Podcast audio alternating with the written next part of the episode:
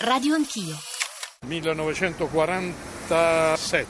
Avevo nove anni, però le posso assicurare che mi ricordo come se tutto fosse successo ieri. Ha gli occhi chiari e lucidi, come i suoi ricordi. Ferruccio Conte, esule istriano, dagli anni 50 residente nel quartiere Giuliano Dalmata di Roma. Passeggiamo tra le palazzine di quello che nacque come vero e proprio villaggio giuliano, mentre lui racconta la sua storia. A un certo momento in questa piazza, la piazza del paese dove abitavo io, Dignano d'Istria, sono stati radunati tutti i paesani eh, a vedere un processo in diretta sulla finestra del, della pretura, mi ricordo, due persone legate col ferro spinato, microfono in mezzo e questi titini dicevano parlate vigliacchi, sputavano in faccia.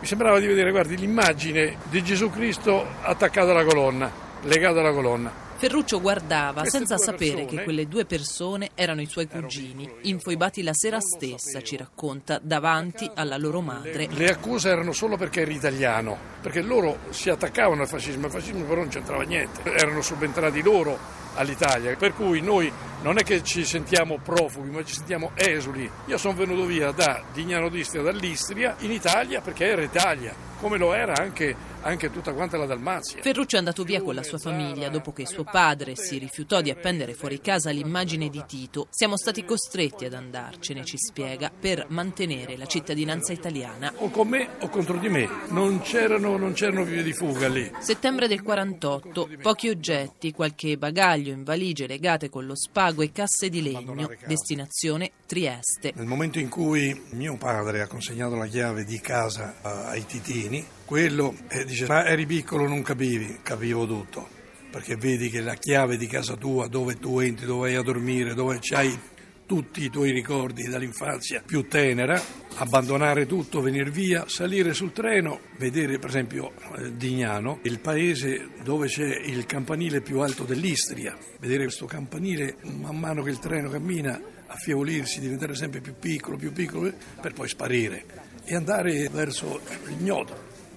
Quello è un groppo che ti si mette in gola e che difficilmente riesci a, a deglutirlo, a mandare giù. Da Trieste, dopo due giorni e tre notti, la famiglia di Ferruccio ripartì. Con il treno, quando siamo partiti da Trieste, mio padre si era approssimato alla porta, voleva prendere qualche cosa da bere nella città di Bologna. Quando è andato per aprire la maniglia, delle persone da fuori hanno tenuto chiuso, mandate via questo treno che è pieno di fascisti per cui non ci hanno dato neanche un goccio d'acqua. La nuova meta fu Latina. Ci destinarono pochi metri quadrati in un grande salone, voi state in questo reparto, il tutto diviso da coperte. Al posto dei muri c'erano le coperte, i bagni in comune, il vito bisogna prenderlo da un'altra parte.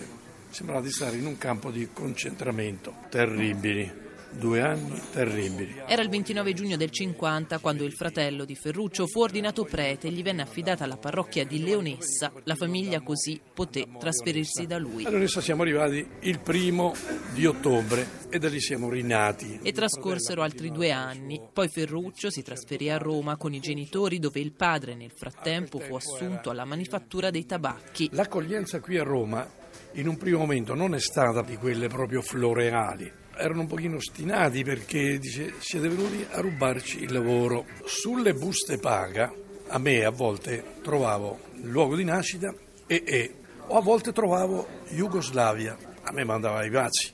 Io sono italiano due volte, di là e di qua quando sono venuto. Senta, ma esiste secondo lei davvero il negazionismo rispetto sì, a questa ancora vicenda? c'è, ancora c'è qualcosa, ancora c'è. Basta, basta interrogare i giovani, gli studenti giovani, non ti sanno dire niente. Come si fa a tramandare appunto il ricordo? Parlandone, ecco, i miei nipoti sanno tutto e tutto di me. Io a testa alta lo racconto, perché io mi sento uno di quelli. Non mi hanno infuibato perché ero piccolo, ma se fossi stato in maggiore età, senz'altro non sarei scampato.